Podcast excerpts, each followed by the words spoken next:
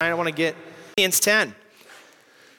Did you know we were in a sermon series in 1 Corinthians? Remember the days when we were in 1 Corinthians? It feels like forever ago. I, I, think it was just a month ago, but it feels like forever ago since we've been in 1 Corinthians. But we're going to be uh, tonight in 1 Corinthians chapter number 10 and continuing and marching right along through that study uh, through the book of 1 Corinthians and uh, excited to, to meet together again here.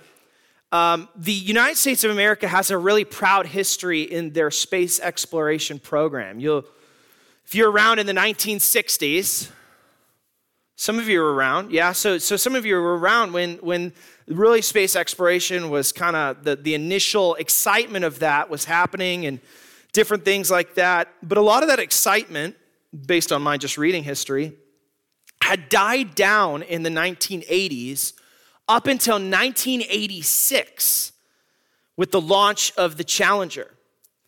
It was a little different with the launch of the Challenger for a couple of reasons. Uh, there was a lot of important research that they were going to do on this particular NASA flight, and uh, the public was a little bit more bought in because there was a civilian teacher.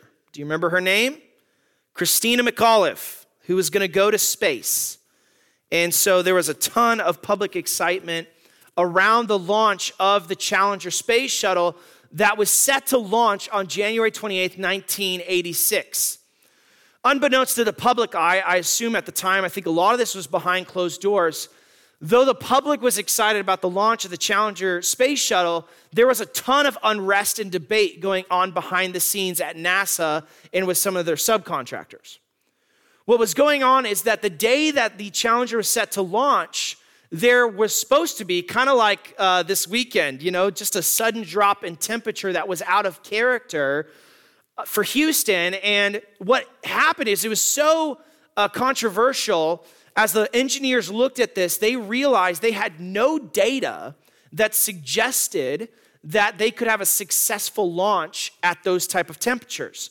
Their only other data, I think, was in a, in a situation in which it was 20 degrees warmer than the day that the Challenger launched. Literally, some of you maybe remember seeing the footage. There was ice on the launching pad on January 28th, 1986. And Houston, by the way, is not a very cold place. I mean, it's pretty crazy for it to be that cold in Houston, Texas. And so, behind the scenes, there were some engineers, not at NASA, but at one of their subcontracted partners who you before you launch a space shuttle apparently there's several people who have to sign off. Otherwise the space shuttle launch doesn't happen. And one of the team leads at one of the companies that was subcontracted by nasa refused to sign the launch thing and quit his job. That's how much he felt like this shouldn't happen. But those who are in decision making powers Obviously, someone else stepped in who was willing to sign those papers. And the people who were involved in that launch, because of some past successes and because of some, I think, political pressure to get this launch off the ground, maybe to stay ahead of the game in the scientific exploration races, dismissed all of the concerns that the engineers had brought up about the shuttle's O rings, and their overconfidence in the success of the mission led to them launching the Challenger space shuttle. And all of us are familiar, except for maybe the little ones, of what happened after. Uh, as millions of people watched, 76 seconds after launch, um, the shuttle exploded and killed all seven people on board. There's a lot of lessons that can be learned from that. Certainly, looking back, NASA has made several significant changes in how decisions are made because something went wrong there. But I think what one of the main themes of that harrowing tale is that overconfidence can lead to destruction. Overconfidence can lead to destruction. As I began to soak myself in 1 Corinthians 10, I thought maybe that the way you and I think about when we look back on that Challenger space shuttle situation might be the type of feelings that Paul had in his heart as he's writing this first part of chapter number 10 to the church at Corinth. Now, I know it's been a while, um, and so I want to do some brief review. But if you remember, there, this is a church that is really talented, has some great things ahead in its future. Paul in chapter number one writes about how God is at work among them. But as we've studied, we've noticed that there have been some, can I say, overconfidence, arrogance, some dangerous assumptions that have been made about what they possess because they were very much caught up in the wisdom of this world and not the wisdom of the cross. They were caught up in what they knew and not what they practiced. And so they had gotten all awry in a lot of different areas of Christian life. We talked about how they'd gotten all awry about leadership and how the church should think and process and respond to leadership. They'd gotten all messed up when it comes to sexual issues. Chapters five, six, and seven thoroughly address that. There were some manipulation and extortion happening from member to member in the church. That shouldn't be happening in a church. And then on top of that, in starting in chapter number eight, we've talked about how this issue that the church was debating about that had split the church kind of in two factions had arisen that Paul was addressing. Do you remember what topic that is that was kind of hotly debated in the church? It was overeating something. What was the type of food they were debating about? Meat offered to idols, right? Now, up until this point in chapter number 10, Paul hasn't really shown his cards about what he thinks about all that. He's been very even handed. And we're going to come next week, yeah, next week to ahead, and we're going to really crystal clear. Paul's going to lay out everything he thinks about that topic in the last part of chapter number 10. But what we haven't yet uncovered is that if you read verses, read verse 14, that's not in our main text for tonight, we find that among this meat offered to idols issue, Paul is concerned that there is blatant idolatry happening. There are people, it's not just about what type of foods you should eat in your diet and whether or not that's okay or kosher. Some of these people are eating these meats in settings in which these things were sacrifices to gods, false gods. They were going to a temple and sitting through all the chants and all the you know, mumbo jumbo that goes on in an idolatrous setting and partaking of feasts that were offered to false gods. And Paul is concerned as he looks at this church that there are people in this church that pride themselves on the spiritual successes of the past, the experiences they've had, their conversion story, their baptism, their communions they've sat under. But when you look at their life in the present moment, their life is characterized by overconfidence because they're indulging openly in sin of various kinds. Now, I think all of us understand how Paul might have felt. As you and I have watched Christians who it seems like they would sign off and say, I'm a Christian, but everything in their life says, I'm not a Christian. Not being judgmental, just being honest. Are you with me? Have you been there?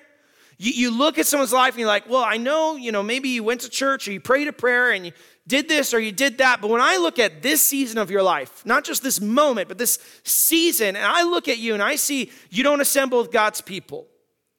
You, don't, you care nothing about assembling. You care nothing about serving. You care nothing about uh, worshiping and spending time with Jesus right here and right now. I don't know about you, but my heart gets concerned.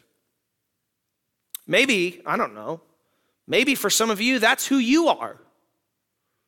You're in the church, you got one foot in the church, and one foot living a life that's all about you. And as someone who's been in that situation myself, I know why people do that. When I've been a person who's going to church and doing my thing, but you know, 90% of the week I'm doing my own thing, caring nothing about the Lord, living a life that's all about me and all about my sin, here's what I found. When I've lived a life like that, it's not that I'm unaware I'm sinning. I found a way to justify it and to say, oh, I'm, I'm confident in my staying in the Lord, I found a way to justify all of this. And what Paul is going to teach us in this passage tonight is that Christians should exercise caution rather than confidence when it comes to their sin. That if we are looking at ourselves, are we looking at someone else who is confidently indulging in sin with no concern about their standing with God? Paul is going to show us this passage in a very, very strong passage. So I'm going to try and preach it like Paul would. That those people may find themselves a victim of what I'm going to call tonight a fearful falling. A fearful following. Our text tonight breaks up in two parts. The majority of the text, verses 1 through 12, describes this fearful falling that all of us, verse number 12 says, all of us should be concerned about. if you think you're standing tonight, if you think you're settled in your faith, Paul says, doesn't matter. Verse number 12 says, take heed, be careful, lest you find yourself victim of a fearful falling. He's going to show us, and he's going to sweep across the history of the people of Israel wandering in the wilderness, and he's going to show us that when he is looking at the Corinth church, he's seeing the same patterns of a generation that had received every spiritual privilege one could recognize under the sun, and yet their bodies were thrown across the wilderness in God's judgment.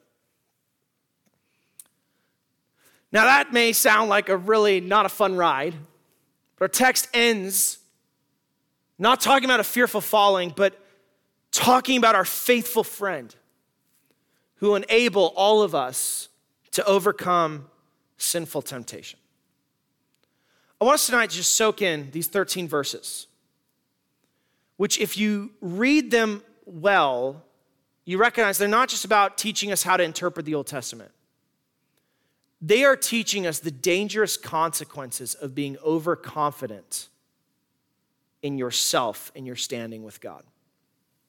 Let's find our reading together in 1 Corinthians 10, verse number 1. It says, Moreover, brethren, I would not that ye should be ignorant, how that all our fathers were under the cloud and all passed through the sea, and were all baptized unto Moses in the cloud and in the sea, and did all eat the same spiritual meat and did all drink the same spiritual drink, for they drank of that spiritual rock that followed them, and that rock was Christ.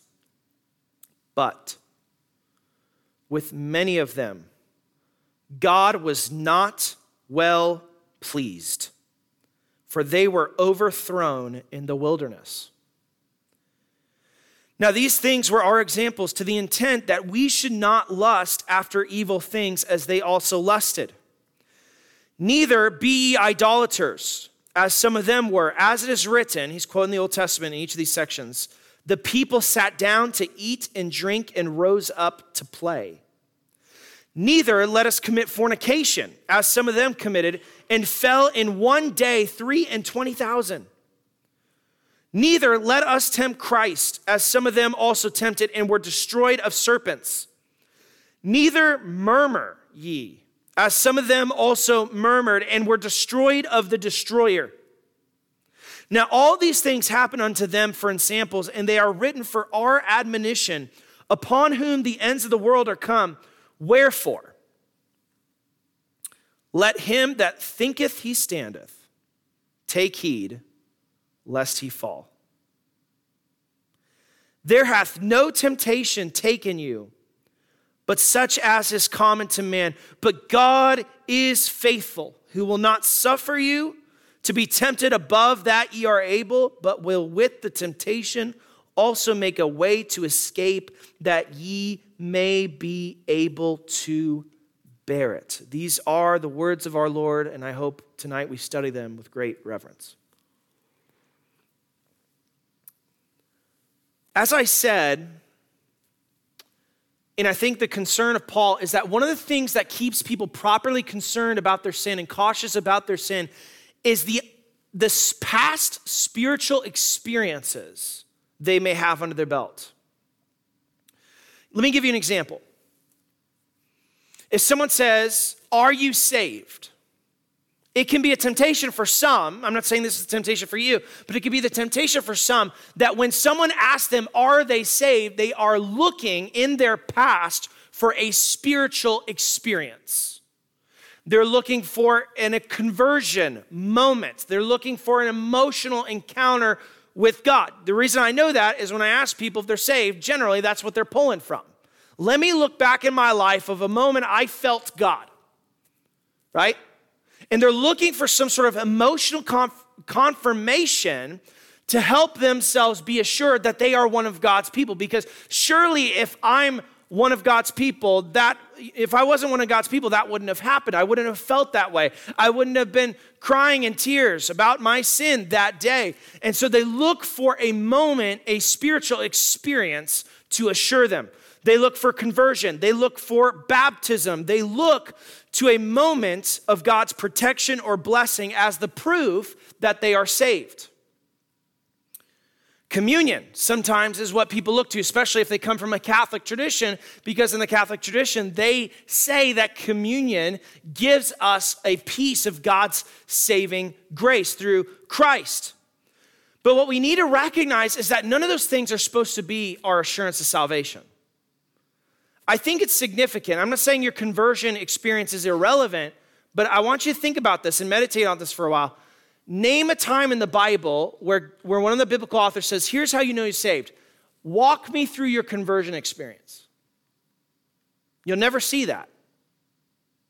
Because the Bible vastly says that moments are overrated and a longevity of following Christ and believing the gospel is underrated that a moment of encounter with God isn't the best proof of your salvation. The best way to know whether or not you're saved is whether or not you believe the gospel and are clinging on to the truth of the gospel and whether or not you are in the long haul following Jesus. We have waves like this, but at the end of our life, are we following Jesus or are we not? Let me give you an example. Some of you know that occasionally someone, you know, chooses to have me as their wedding photographer or videographer. I've been to a lot of weddings as a preacher and as a camera dude. Been to a lot of them. Seen a lot of things. And I'll never forget the most emotional wedding I was at. It was a wedding in Liberal. It was a guy who owned like an oil service company. His name is Josh. And I remember going and I just was blown away. This is an older guy. I assume he had been married maybe once before. He had a kid who was probably 12 or so. And he was marrying this young gal who was a nurse in the area. And I remember doing their wedding, and I remember we, if I remember right, we, we did the wedding first, and then we did portraits. And I, I'll, I've never seen since this time a man crying as much as this dude cried when his bride was walking down the aisle. It was, it was like almost awkward. You know when someone cries so much, it's like kind of getting awkward? Like it's no longer touching, it's like okay, bro, like you need a hanky or what? Like, let's move on with the ceremony.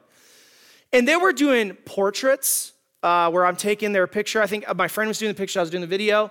And, you know, he's just crying and, and oohing and awing over this girl and just googly eyed over her and just, you know, kissing her all over your face and, oh, you're so beautiful and just so emotional through the whole day. And I was like, wow, this guy really, really loves this girl. That was the most emotional wedding I ever did. It also is the only wedding. Normally, I finish a wedding video within two months of shooting it. That before I could even get the wedding video edited, they had annulled their marriage. And I think spiritual things are very similar. That our emotions at the outset are not the best projection of our longevity. Are you with me? Friends, let me just lay out the brass tacks. There are a lot of people, and I'm not thinking of anyone, but I, I, I know this is true. There are a lot of people who've bawled their eyes out, walking an aisle to pray a prayer, who will not be in heaven. Because our emotions and our experiences are not the best assurance of our standing with Christ. And, and I say that because that's exactly what Paul is noticing when he's watching the wilderness generation. In verses one through five, what he's showing us from the example of the wilderness generation is that past spiritual experiences don't protect you from a future judgment. He surveys. Notice that the one word that shows up all the time is the word all, right? I mean, we, we read it, right? They were all under the cloud, and they were all through the sea, verse number one. They were all baptized unto Moses. Now, now that's interesting, right? We don't think of the, the Israelites being baptized, and I think uh, Paul's being very intentional with his wording because he's not just talking about the Israelites, he's talking to the Corinthians. He says, Let me tell you about some people who've been protected by God. Let me tell you about some people who've been baptized. Let me tell you about some people in verse number three that ate that same spiritual meat and drank that same spiritual drink. Put your minds in gear. What is Paul maybe alluding to in the Corinthians' life when he's talking about eating and drinking something from the Lord? The Lord's Supper. He said, Let me tell you about some people who've ate spiritual meat and drank spiritual meat and who themselves have been ministered to by Christ in the wilderness wanderings. And yet, here's what Paul says you look at those same people. They've received every privilege. They went through the Red Sea. They were protected by God day and night. They went through everything and experienced all sorts of protections and assurances from God. But yet, he says, the end is much more important than the beginning.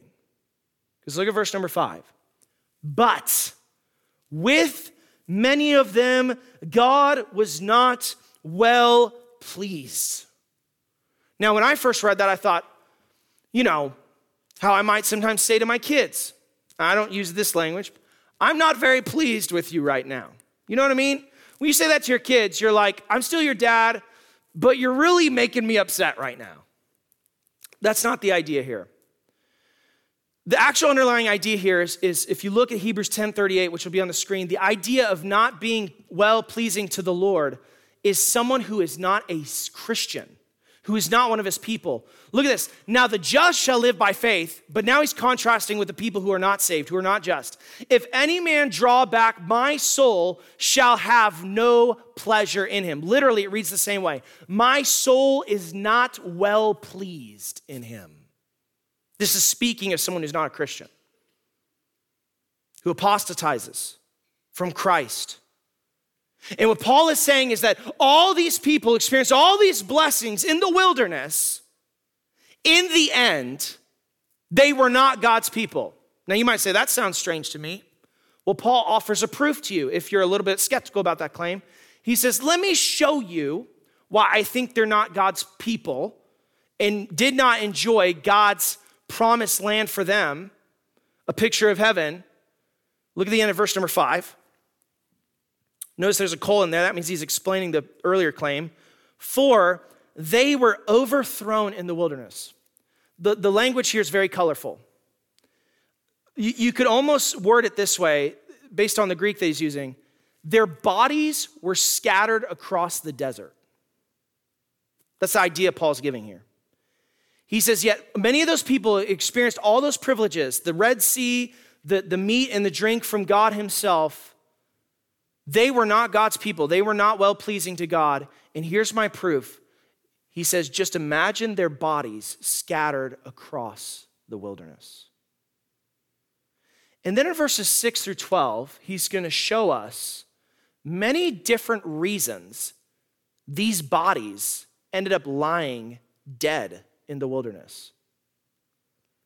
And he's going to make a compelling case that when you and I or when any person gives themselves over to sinful temptation, they themselves will not receive God's pleasure, they will meet God's destruction. Verses 6 through 11 show us that those who fall into their evil desires will meet God's destruction. And verse number 6 is kind of a header. He says, These things are our examples that we should not lust after evil things as they also lusted.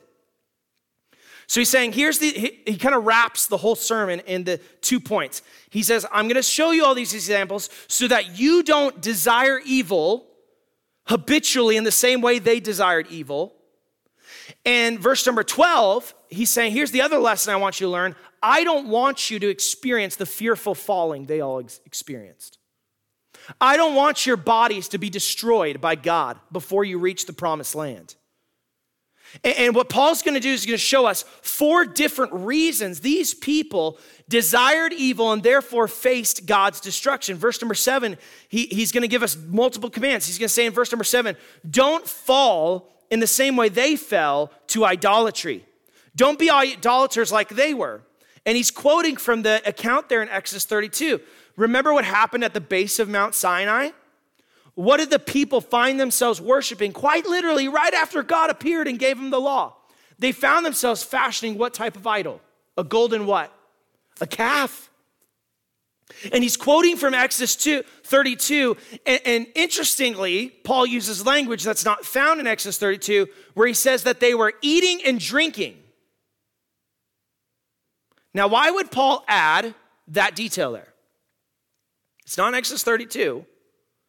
I think because he's picturing as these people are having this drunken feast at the base of Mount Sinai with an idol He's picturing in his mind the same thing that some of the Corinthians do, are doing in idol temples. They are eating and drinking to the honor of false gods in the same way that the people in Exodus 32 were eating and drinking and worshiping this golden cow.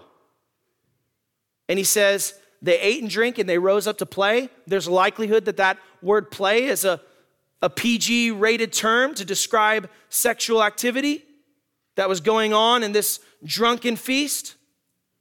And we all know what happened there, don't we? Let me remind you 3,000 people's bodies were scattered across the wilderness that day.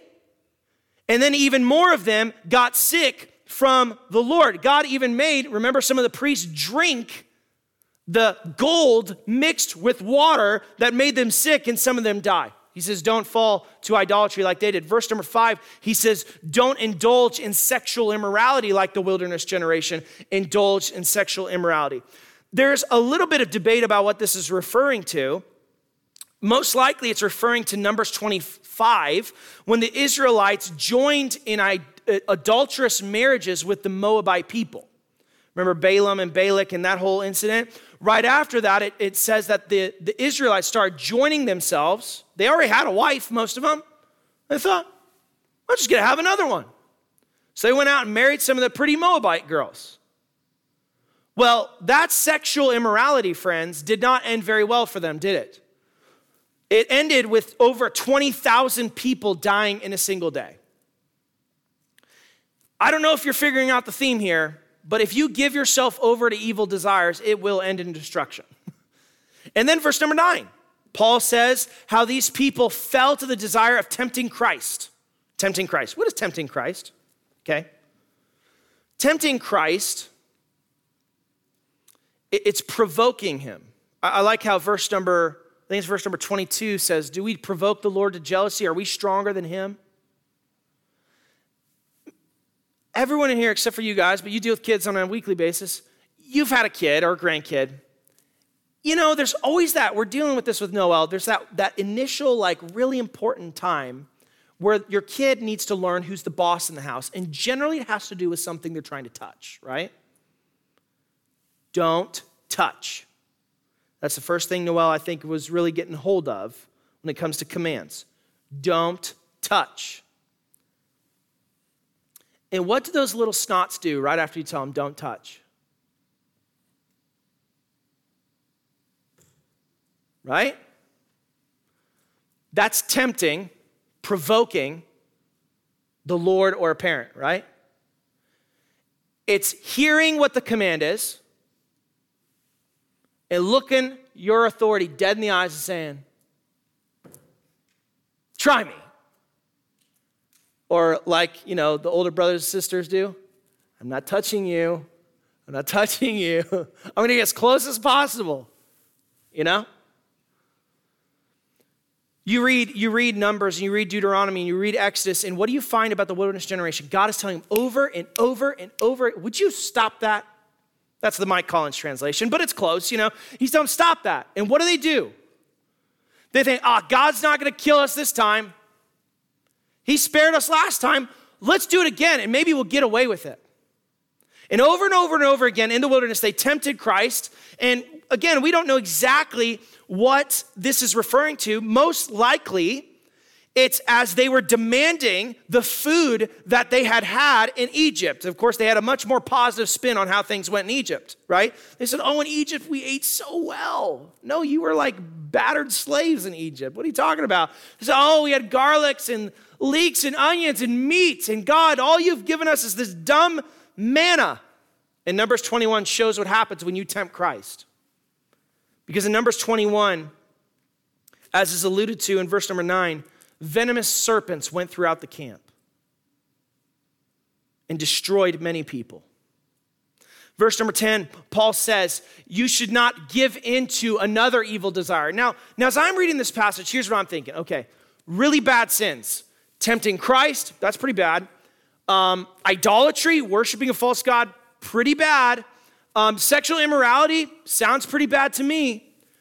I don't know about you, but if I'm trying to think of sins that belong in that category, I don't think I would have thought of verse number 10. Because you got idolatry, sexual immorality, tempting Christ, grumbling, complaining.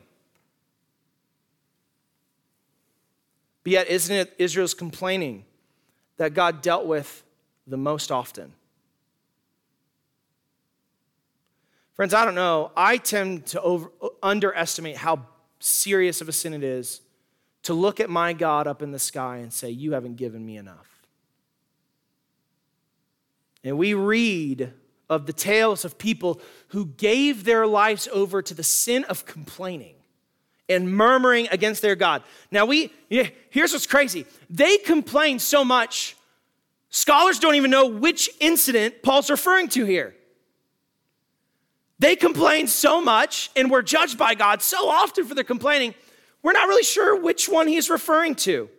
Is it them complaining about their food and the old life that they wish they had, that God judged them for and killed them for in Numbers? Or is it them complaining a few chapters later in number 16 about their leadership in which the entire earth, Judson, you just taught this a couple weeks ago, right? In which the earth itself opened up into a pit and swallowed thousands of people alive. They complained so much and were judged for it, we don't even know which one. And yet, here's what Paul is saying that when we look at our sin, we dare not approach our sin with the type of overconfidence that the wilderness generation did in which we think we can get away with, like these kids that we all have to raise. Gonna spank me or not? No, what Paul says is that the only acceptable attitude towards sin is caution. We don't play with sin. We don't play with idolatry. We don't play with putting someone or something else above God. I, I can't help but think of the verses that are actually in the book of Numbers. Be sure your sins will find you out. Friends, don't think that God will excuse and look over the idolatry that you or me may be given over to. Don't think that whether it's public or private, whether it's consequential yet or not, in what way you or I may be given over to sexual temptation, don't think God looks past it. Friend, in the same way that your kid may cross that line one time and another time and another time and another time, and as a parent, you're like, ooh, boy. And you can't predict when the judgment will fall. The same is true with our sin. You can get away with sin 99 times because of God's grace. But you cannot predict when the judgment will fall for your sin. Sexual immorality, tempting Christ, that covers about everything. Or complaining. Man, I don't know about you, I complain way too much. Someone give me a witness. I complain way too much. And this passage tells us look, I know we all sin. We've, we've all fallen short of the glory of God. But what this passage tells us is that there is a line that we cross where we are given over to our sin.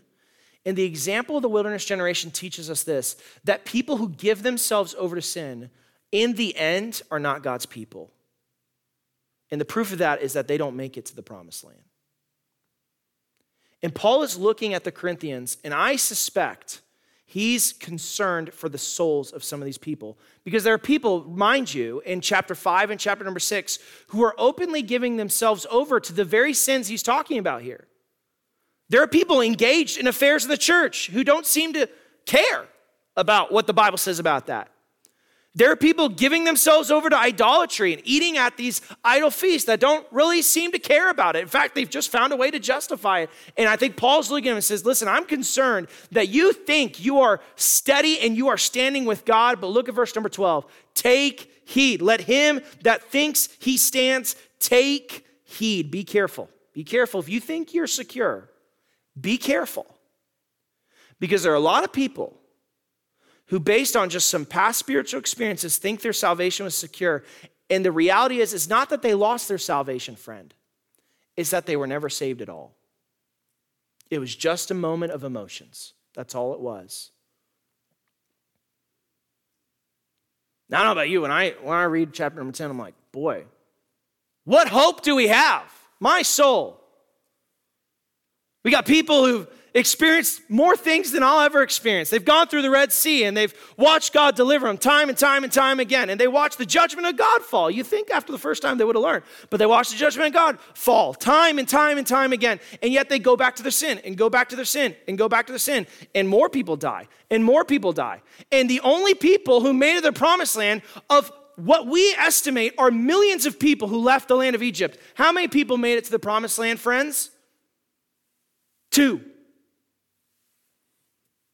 I look at that and I think, what hope do I have? I know my heart. I know my struggle with sin. And when I look at this generation of Israelites and what happened to their sin and how they just kept going back and kept going back, and it seemed like they couldn't escape the cycle, all I feel, friends, is I feel hopeless. But praise God, that's not where the passage ends. Yes, sin is powerful and destructive, but what our passage teaches us is that though sin may be powerful and destructive, God is faithful to help you and I overcome. God is faithful. I love verse 13. I know most of us probably have it memorized, but it's still good. There has no temptation taken you, but such as is common to man. Isn't that kind of Paul's point?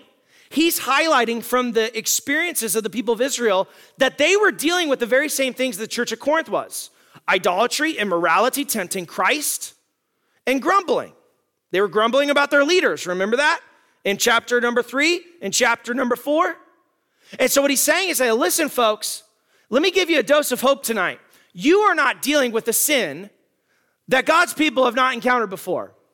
Now, y'all, listen, I understand that, that there are going to be different types of temptation that each generation encounters. We got kiddos who are getting raised up who, who, who won't even know what a life is like without a tablet or a phone in their possession at almost all times. That scares me. I don't even, I didn't even grow up with that. Right? And some of you all, I mean, you know, I was thinking about uh, Jerry, right? You were in the auditing department. you retired when they started, you know, putting in computers in the federal auditing department, right? And, and so we have a, a, vast difference in the type of scenarios we encounter, but yet the reality is, is that sin is sin. Temptation is temptation.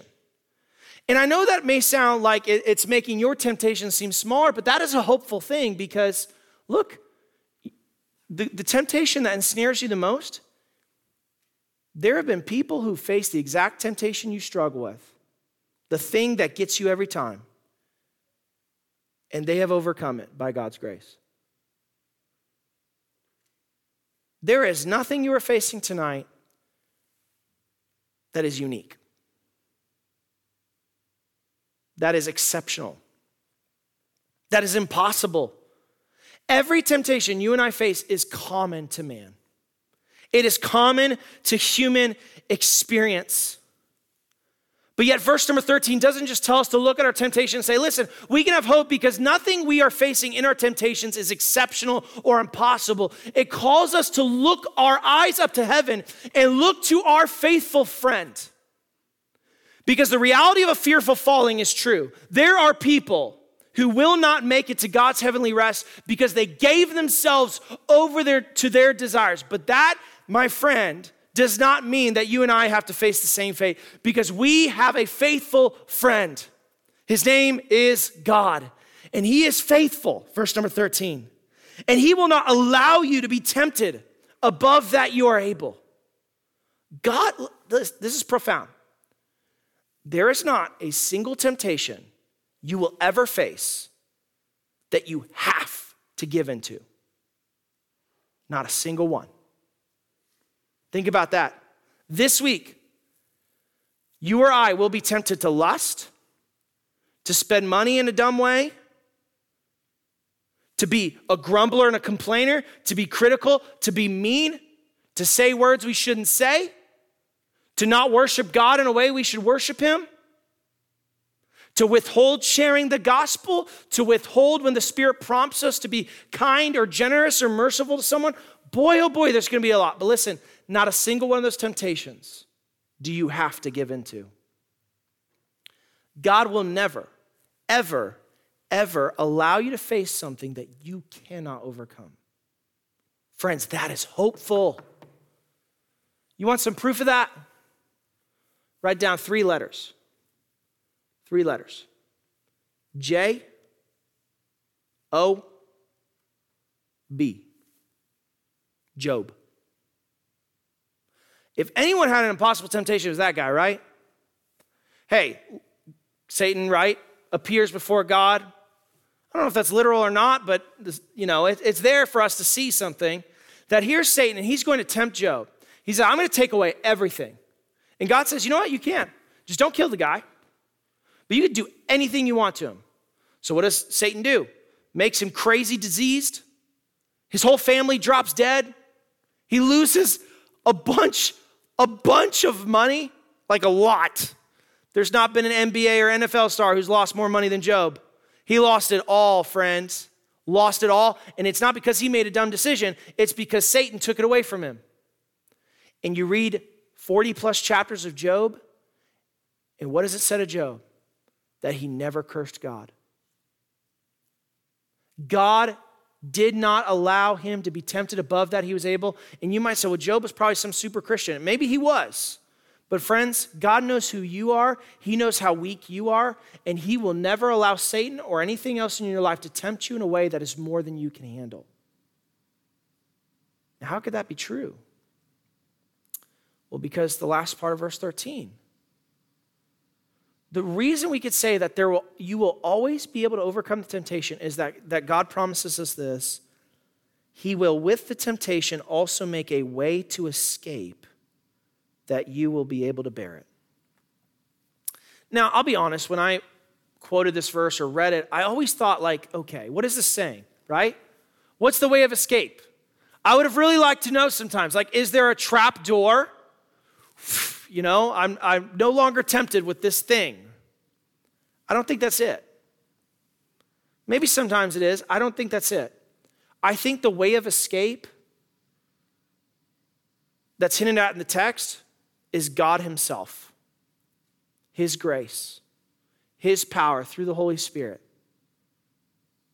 Friends, if you have the Holy Spirit, you have the, the same power that rose Jesus from the dead. That's what Ephesians 1 tells us. You have the same power. That's a way of escape. I mean, it got a guy out of a tomb who was dead. I mean, that's pretty good escape if you ask me. And so what, what God is saying is, I'm, I'm there for you. I'm faithful to you. And because I'm with you, you can escape whatever Satan throws at you, whether it's immorality or idolatry or tempting Christ. You don't have to give in to any of it because I am there for you. Chapter 9, verse 27, I think shows us that maybe it's our own self discipline that is part of this way of escape. What does Paul say? I'm going to beat myself or subject my body to self discipline so that I won't be a castaway. I won't be like what is described in, ver- in chapter number 10. But nonetheless, here's what we know that God is faithful to help us overcome every single temptation we will ever face. Friends, you don't have to sin, ever. If you have the Spirit of God in you, you never have to sin, ever. You choose to, right? A lot? Yeah? Okay. But you never have to, ever. It doesn't matter what your family history is. It doesn't matter if you're like me and you've got family that they have that anger problem or they, ha- they, they blow up on people or they dealt with that addiction. Doesn't matter. God will never tempt you above that. You're able. It doesn't matter if you feel like you struggle with that certain desire more than other people struggle with it. And that may be true, by the way. I think all of us have our own weaknesses. But yet, you don't have to give in to those weaknesses. James 1 tells us your circumstances can't even force you to sin. You can be in the hardest time of your life, friend. And I think a lot of Christians, when life gets tough, they justify giving themselves over to every sin under the sun because, well, life is hard. So I just have to choose sin. No. Life was pretty hard for Job, right? And yet God was faithful to him and he didn't curse God. He didn't curse God. Sin is powerful, is it not? Sin is so powerful, it wrecked millions of people in the wilderness generation who refused to choose God over their sin.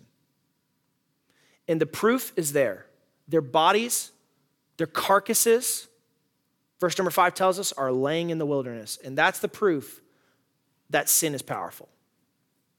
It keeps a lot of people from reaching the promised land. But God is faithful. He's faithful. Cling to Him, trust His grace, live in self discipline, and you never, ever have to say yes to sin. I want to speak to two different people here.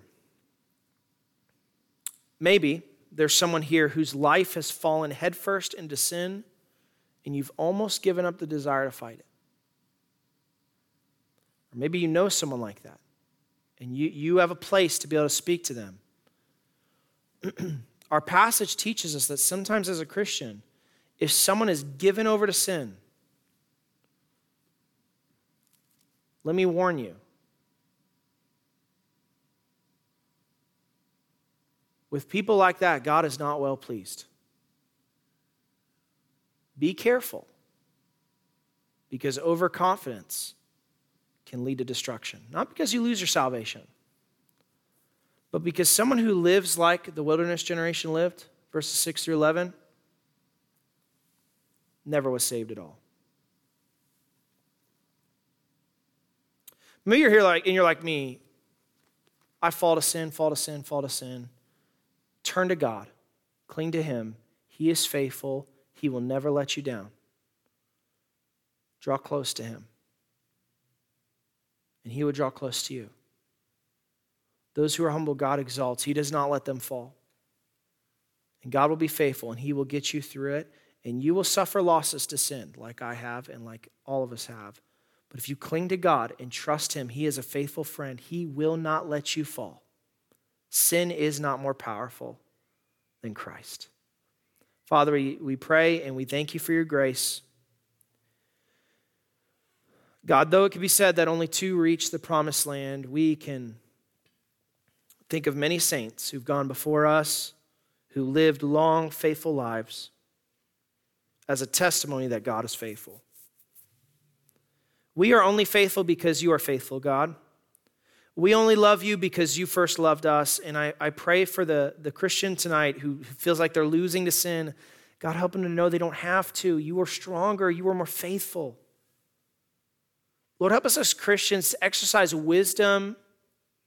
There's a time and a place, and sometimes we got to be careful in how we do this. But if there's someone we love who's straying into their evil desires and is not repenting and, and just living for their sin, even if it's grumbling all the way up to sexual immorality or idolatry, help us to warn them that giving themselves over to evil desires will lead to their destruction. Pray and thank you for this in Jesus' name. Amen.